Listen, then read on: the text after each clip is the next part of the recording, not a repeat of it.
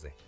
Aggiungiamo il fatto che paesi vincitori come l'Italia ritenevano di non essere stati adeguatamente ricompensati per le sofferenze patite durante la guerra ed ecco che il quadro dell'Europa degli anni 20-30 non risulta certo tranquillizzante. Molti reduci di guerra non riuscirono a riadattarsi alla vita in tempo di pace, una vita in cui il gesto violento non è esaltato, come in guerra, ma condannato. Gli scontri politici si fecero sempre più aspri e in diversi paesi si affermarono dei regimi dittatoriali, tra cui quello fascista in Italia nel 1922 e quello nazista in Germania nel 1933. I leader di entrambi i movimenti promettevano trionfi e grandi conquiste al proprio popolo. Mussolini però non seppe modernizzare l'esercito arrivando totalmente impreparato al sospirato appuntamento con la guerra. Spese inoltre energie e risorse preziose nella conquista dell'Etiopia, impresa utile solo per la propaganda. Hitler invece investì molto sull'innovazione e la tecnologia. Accelerò il programma segreto di riarmo, iniziato dai vertici militari tedeschi già nel 1919 la guerra civile spagnola, combattuta tra il 1936 e il 1939, fu una sorta di prova generale in vista dell'imminente conflitto mondiale. Con il disimpegno dei governi francese e britannico, solo l'Unione Sovietica di Stalin fornì un adeguato numero di uomini e mezzi alle forze repubblicane. Dall'altra parte della barricata i franchisti furono sostenuti da Italia e Germania. Hitler però, a differenza di Mussolini, inviò i suoi mezzi più moderni con l'intento di sperimentarli insieme alle nuove tattiche di combattimento.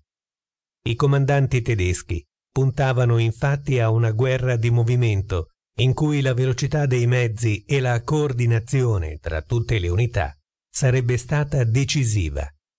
Gli aerei della Messerschmitt, della Junkers e della Dornier si dimostrarono funzionali. Il cannone antiaereo Flak 88 si rivelò capace di distruggere qualsiasi carro armato russo. I carri tedeschi Panzer 1 e 2 erano però troppo leggeri e poco armati, ma comunque nettamente superiori ai ridicoli mezzi corazzati italiani. Ben prima di salire al potere, Hitler aveva chiaro il cammino da percorrere. Potenziamento militare della Germania, conquista della Polonia, cavalcata vittoriosa tra le steppe per distruggere il nemico comunista. Forte della fiducia dei cittadini tedeschi e dell'appoggio dell'Italia, Hitler poteva ignorare le clausole restrittive del trattato di pace Aveva capito che i governanti britannici e francesi avrebbero accettato ogni compromesso pur di evitare lo scoppio di una nuova guerra.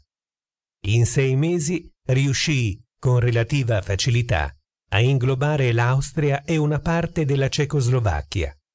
Alla conferenza di Monaco di Baviera del settembre 1938, convocata per scongiurare la guerra Hitler promise che non avrebbe avanzato altre richieste territoriali. Invece, nei sei mesi successivi, con la complicità criminale di Polonia e Ungheria, smembrò completamente la Repubblica Cecoslovacca, che era l'unico Stato democratico dell'Europa occidentale. Anche Mussolini tornò a essere aggressivo e occupò l'Albania. I francesi e soprattutto gli inglesi annunciarono di aver lasciato libertà di azione ai tedeschi per preservare la pace. In realtà iniziarono a capire che Hitler non aveva ancora soddisfatto le sue mire espansionistiche.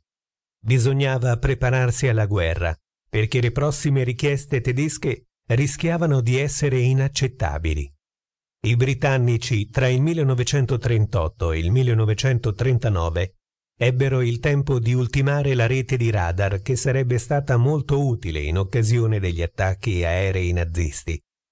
Francesi e inglesi commisero però l'errore di non coinvolgere nei loro accordi difensivi l'Unione Sovietica.